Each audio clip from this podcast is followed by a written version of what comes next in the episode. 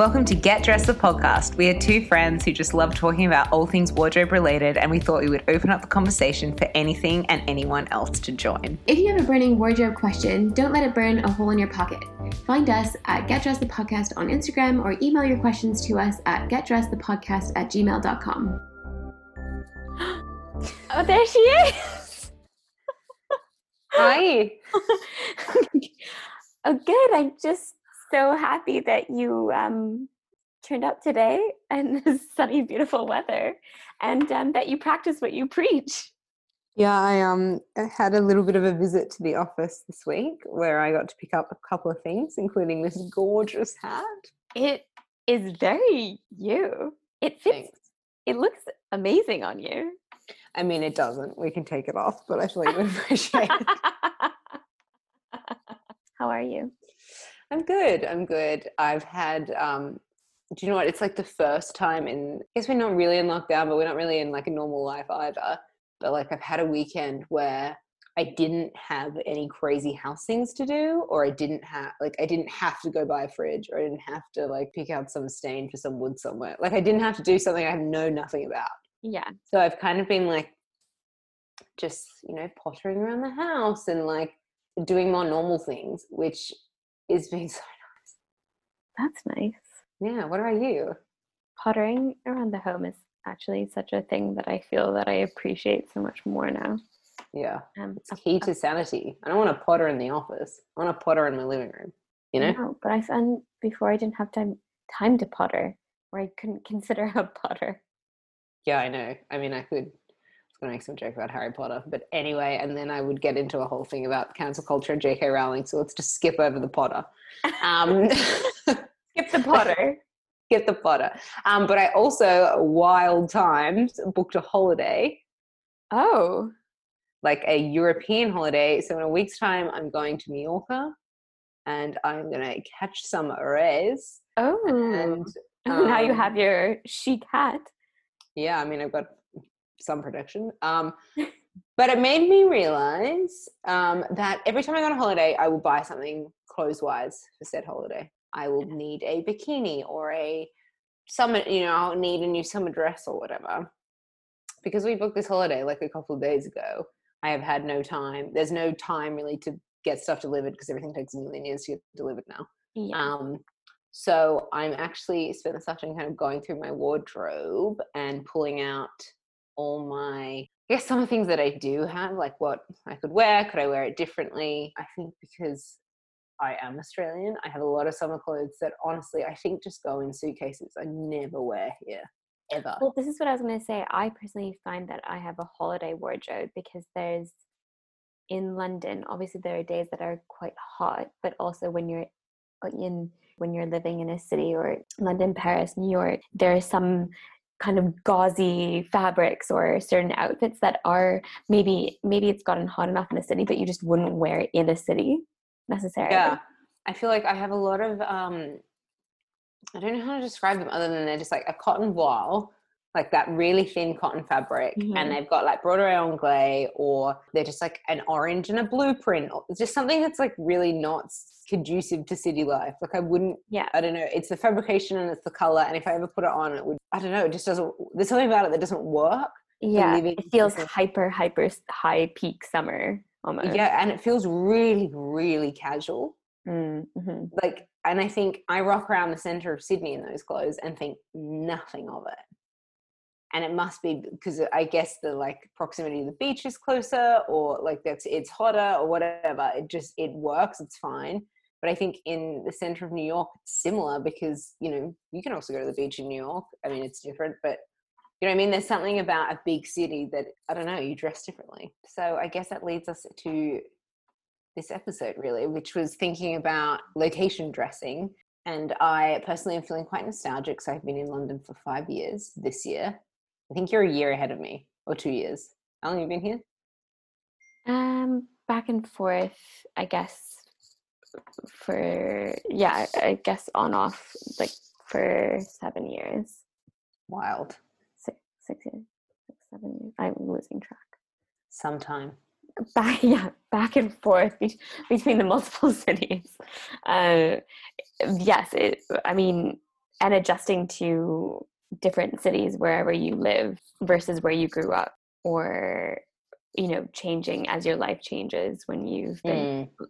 um going through different stages when you're a student in a city versus or in a Oh, yeah. city but in a different location versus then becoming a young professional in in that location Oh, you said the word professional young professional. young a yp A YB. or a professional So, first question first question. Hi, this is Verity. I'm 27 and I'm from London. I was just wondering if you could share some advice on how to dress for work in a hot climate. I often have to travel to really hot countries for work and I find it really difficult to know what to wear and still look professional. Thank you so much. Well, that, I mean, I also find that really hard. Traveling for work. I mean, I think you. I will let you take the lead on this because you do this a lot. In the olden days, speak, speak of your prior experience.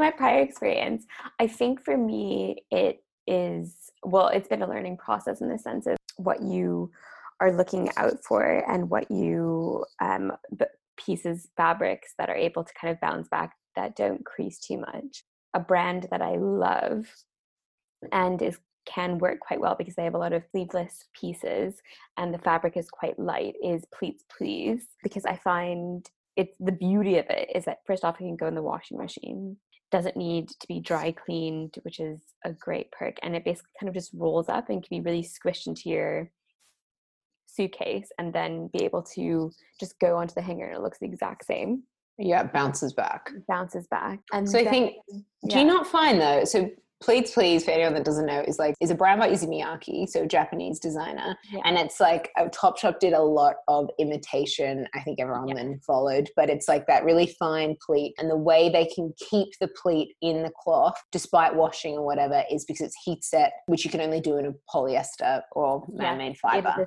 yeah, exactly. It's a synthetic. So to, for me, I only I have a shirt, a Pleats Please shirt that is full length, so I would never wear it in summer. It's very much a winter thing, but I find it really hot. Do you not get hot in Pleats Please? I haven't, but it is a good point that it might not be polyester is not great. But then an- I do think that is- sleeveless though. Sorry to interrupt you, but sleeveless is different. It is if you can wear sleeveless, it is a lot cooler. So in that Yeah. instance, I think you are correct, but and it's quite flowy. The fabric isn't. It's not. it's not um, form fitting. No, It's not form fitting. So I think that's where it kind of works well. And then I guess if you did have a fabric that, and you're let's say not staying at a place that has a iron or something, and you want to get out the wrinkles, I think the quick trick is to just pop it onto a hanger and put the shower on really, really, really hot. And usually the Yeah. steam in the bathroom is able to kind of at least not maybe not totally, but drop some of the wrinkles. Absolutely. Do you know what my dad, my dad's work trip tip? What he would do is he irons. My dad is a big ironer, really about a crisp shirt. Love him for it. So what he will do, I do love an iron. There's something satisfying about seeing the wrinkles disappear. go away. Don't get. I know one makes time for it. High priority. Anyway, he will iron his shirts before he goes. Um, fold them up in literally. Um, I think he either. I actually think he folds them down into squares, but softly, so you don't get the clean mark in them. Um, and then what he'll do as soon as he arrives, he'll unpack them, hang on hangers. Um, do hang them up in the shower, like you're saying. But what he'll do is, if they're a little bit too creased still, he will towel dry himself, but not fully, and then put the shirt on when he's a little bit damp, and the water and moisture will provide a perfectly ironed shirt. Now that's a tip. I know my dad is over fifty. Like this is this is like a That's measured, tried and tested. tried and tested response to the crisis of not having a crisp shirt. So just saying that's an always an option. To Verity's point, I mean, linen is a great option when you're in a hot climate. If it's a darker linen, which is maybe not necessarily great for sun, but if you're probably working, it's not this, but it will show wrinkles less so. Mm. Or maybe a black. And if you have to wear a blazer, do a linen blazer. I have a beautiful white linen blazer. Um, another Australian reference, it's from Witchery, got it in 2007, still wearing it. Witchery is like a high stream brand that I'm pretty sure is only in Australia. But I wouldn't, yeah, I would stay, steer clear of linen in like a skirt or a dress or trouser just because it creases where you've been sitting. It's really obvious if you've, you know, even sat down for five seconds. So I think, you know, just stick to lighter fabrics and and accessorize. I know that's like the age old like style secret, but if you have a couple of thoughtful pieces on, like a layered couple of layered necklaces and a gold earring or whatever it is, you will look more pulled together. And then it doesn't matter if you're sweating or your linen is creasing. It's not a yeah. situation where you're going to chuck on a red lipstick and it's all dandy. It's a, I would use jewelry to pull yourself together because in hot weather, makeup does not stay on my face. So uh, the other thing is um, linen shirts. I get all mine from Uniqlo and they are epic. I've, I've even dyed white ones because I couldn't get the exact color I want, and they're honestly the best. So I recommend yeah. them. There's a lot of linen traders also on Etsy. Oh, huge, yeah, there huge, are, especially in Latvia. Oh, linen in Latvia. linen, bring your linen from Latvia. Okay, next question. Hi, Ali and Georgina. I was due to move to London from Australia, but obviously, because of the current circumstances, am yet to make it over. Now that I've had more time to think it over, I've been wondering how much did your style change when you moved to London? Well, I don't think my style could have changed much more than it did. Although obviously I still like the same things, but my life in Australia was like jumping in and out of a car, hot weather all the time, very different the one thing that really I expected that I was going to start wearing different shoes. Like I didn't expect I'd run around in ballet flats all the time anymore, which I used to do. But the thing that really got me was handbags. I used to just put my handbag on my front seat. So I went from doing that to on and off the tube, in and out of stores all the time, needing yeah. you know needing to get my tube pass. Carry, carry things all day with you. Yeah, I didn't was you know all my makeup wasn't in my glove box anymore. It was like in my handbag. Like I think I used to literally rock around with quite a big tote bag, and I'd have a whole makeup bag in there. I'd have um, God knows, like a liter bottle of water, a book, uh, my diary, like whatever it was. Um, so I went from like really living that way to actually needing a crossbody bag. I was expecting the coats and the you know different fabrics and needing to be warmer and layering, mm. but I wasn't expecting to need access to my handbag every five seconds and then it needed to be you know on me. Like I when I moved here, I would have was really worried about getting stuff stolen out of my handbag. So much anxiety about it. But uh, when I moved here, I knew that I couldn't have that tote bag because it was open, right? Like people yeah. would grab. I was really prepared for that. So I moved all my stuff into, I think, very 2015 handbag, an Alexander Wang bag. And because it all had zips and was like safe or whatever. But I I weighed. I'm actually cleaning out because I was going through stuff today. I weighed that handbag, and it's four and a half kilos. Is it the one with the studs? Yeah. yeah. so heavy. Like I remember, I really hurt my back from using it. But so I moved everything into there. I was like, okay, this is going to be, and you can make it crossbody or like think, fling mm-hmm. it over your shoulder. Fine. And it's like I had to learn to live without. You know, I used to be that person that in their handbag. I don't know. Have you ever seen Khloe Kardashian talk through her handbag, and she's got like um, band-aids and paracetamol and um, safety pins and like you know also when you become a mom you really have to pack well i'm not a mom i was like 23 but this was me i was like super prepped i would always have tissues in my bag i'd have like hand sanitizer i'd yeah. like everything in my handbag then i kind of realized i can't cart this around all the time like the physio is getting really expensive so and i'm pretty sure it's just my handbag so it's like just learning to be more practical don't put shit in your pockets rule number one and get a good handbag. Yeah, I think for me, I would say my footwear did really change, especially I had, I think because you th- because it does rain. In winter, I would describe London as I don't want to say moist, wet. Like it's like the air is wet. It's damp. like it's not raining, it's but there's so yeah. much moisture in the air. Mm-hmm. It's like I, I reckon in like January I stopped blow drying my hair because there's no point. Yeah. It's like you can have an umbrella, but that's not where the wet, like the water's coming from. It's just like in the air.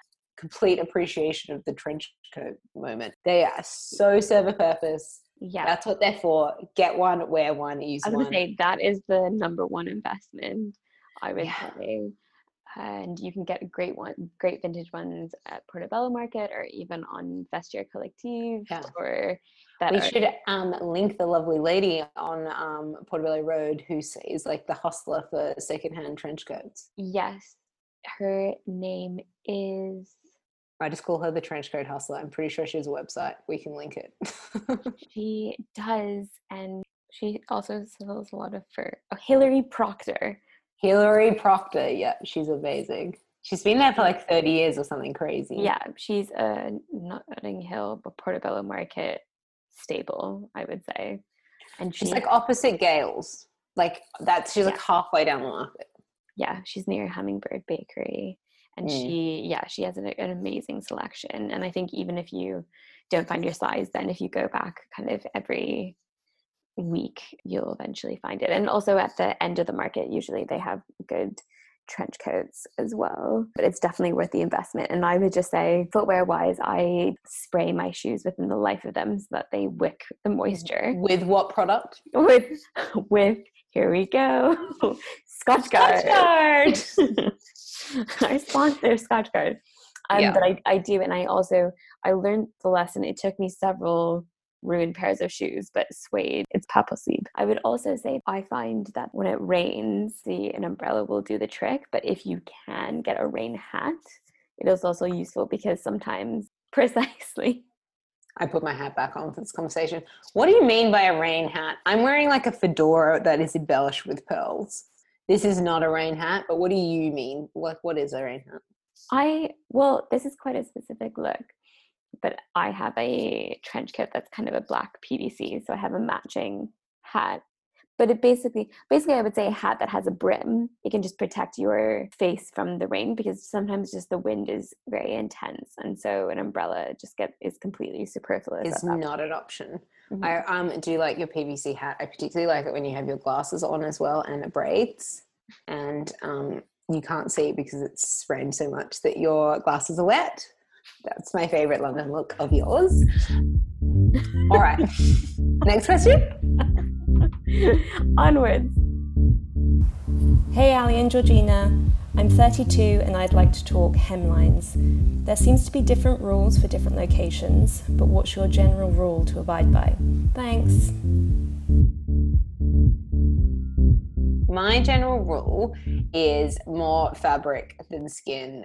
My personal desire is to be uh, layered in like 25,000 caftans and 17 silk scarves. It's not about what's appropriate or, or not. It's just like as a visual preference, I prefer fabric over skin. And because of that, I find that sexier and more interesting.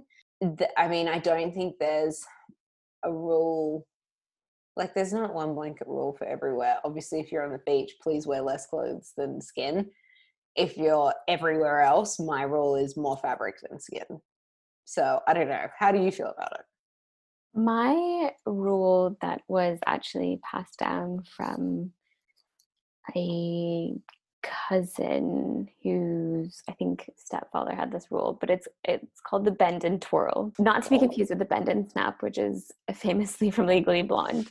But it was when she would be going out with friends and he would say you have to do it sounds creepy when i say you but you would have to do a twirl and then a bend over and if you could were exposing yourself then the hemline is too for short. oh i like that though that's practical. It can be implemented quickly. Obviously there's there's different you know uh, Mm. nuances to it but that i think is probably less so obviously now go out with your friends where wear your hemline wherever you want but i guess Mm. maybe in a professional context that's kind of a good a good check. Also Yeah. just make sure for yourself that you're not being put into a position where you are by accident. For sure. Like my rule is like if you're comfortable i'm comfortable. I don't think it matters. Obviously that's very open to interpretation and you kind of need to read the room on every circumstance but if in doubt always go longer right go safe and then in time i feel like you'll work out what you're comfortable in and i think the the thing to remember is if you're uncomfortable it's always very obvious to other people always Um, a rule. That's a dating rule. That's a it's like a life rule. Yeah. Just make sure that you're don't feel that you've forced yourself to go into it. But if you are comfortable, then Yeah.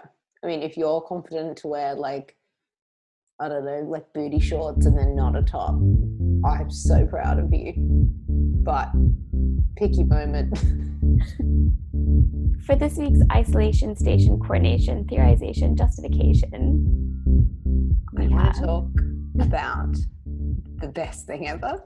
Brilliant invention. Um, we have a lot of Muji in our office. There's also um, Muji down the road from the office. It, we're constantly there. I have never, however, seen the three clip hanger. And I recently bought 15 of them. So, what it is, it's like one yeah, hanger. break it down for me. Yeah. It's like one hanger and then three pairs of clips. Ah, So I can hang three skirts, three pairs of trousers, three pairs of shorts, whatever it is, Right. on on one hanger. one hanger. Or I have a lot of off the shoulder dresses, three off the shoulder dresses in one. I don't have much wardrobe space. This is like great real estate. I don't have enough words to talk about how much I love this hanger. it's so good. You bought 15. I bought 15, which I am actually gonna have to return something because that was too many. Um, I mean, I want to write them a letter of appreciation. I honestly I was just